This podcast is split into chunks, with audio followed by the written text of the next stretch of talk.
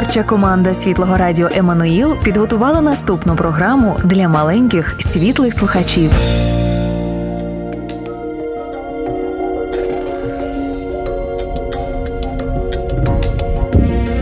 Ісус на сторінках Біблії.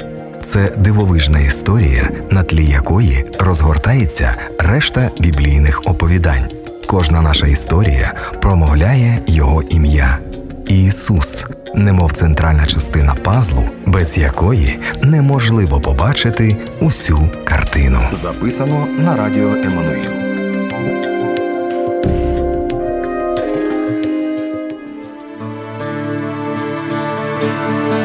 Мацюпусінький, а таки цар Самуїл призначає Давида царем.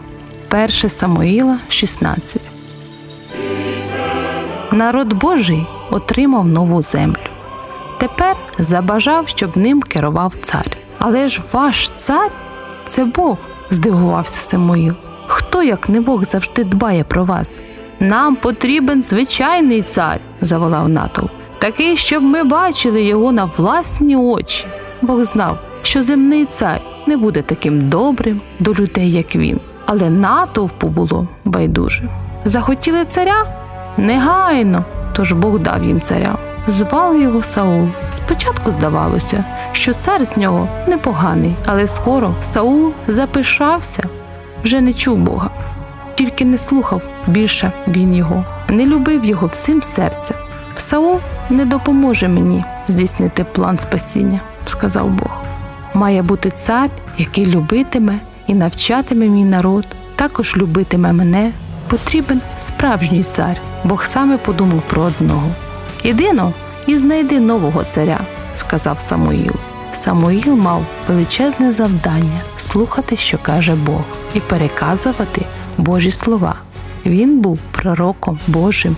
Самуїл послухався і пішов до невеличкого міста Віфлієм. Бог сказав Самуїлу знайти і зайти додому Єсея, адже саме з синів Єсея мав Бог обрати нового царя.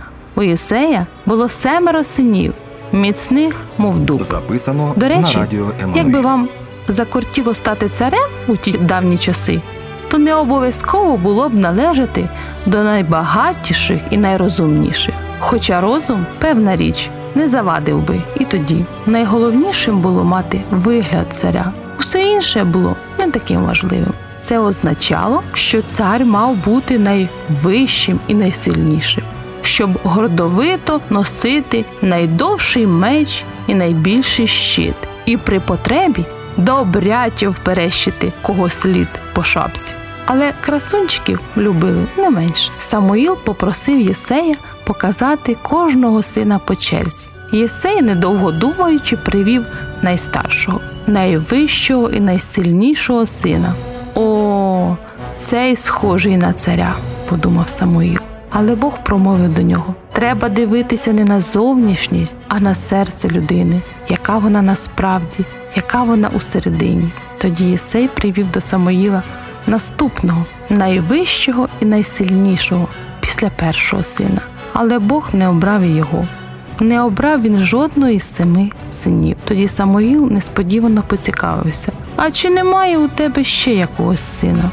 Єсей засміявся. Та є в мене наймолодший, але ж він найслабший з усієї родини. Маці пусінький. Його і приведи, розпорядкувався Самуїл. Єсеїв наймолодший син підбіг до Самуїла, і тієї ж хвилини Бог промовив: Він звали хлопчика Давид. У нього серце схоже на моє, сказав Бог, наповнене любов'ю. Він допоможе мені виконати таємний план спасіння. Один з його нащадків також буде царем, сином Божим. Тільки той цар правитиме вічно. Самуїл призначив Давида царем. Для цього намастив його голову пахучою оливою. Так тоді показували, що людина обрана Богом, аби виконати обов'язки царя. Одного дня ти станеш новим царем свого народу, повідомив Самуїл. Так і сталося.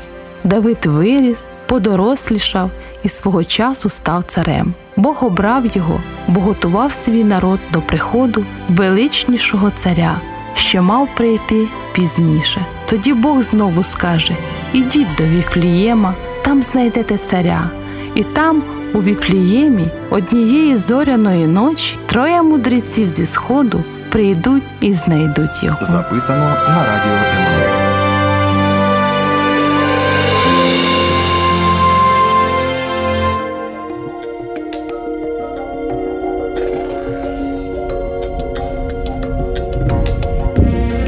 Цю передачу створено на основі книжки Салі Ллойд Джонс Ісус на сторінках Біблії.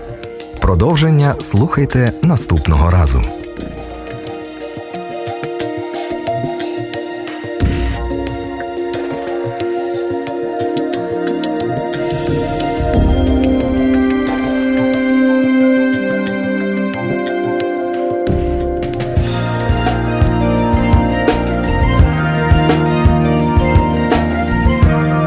Запис здійснений на студії телерадіокомпанії Еммануїл. Ці та інші програми слухайте на нашому підкасті.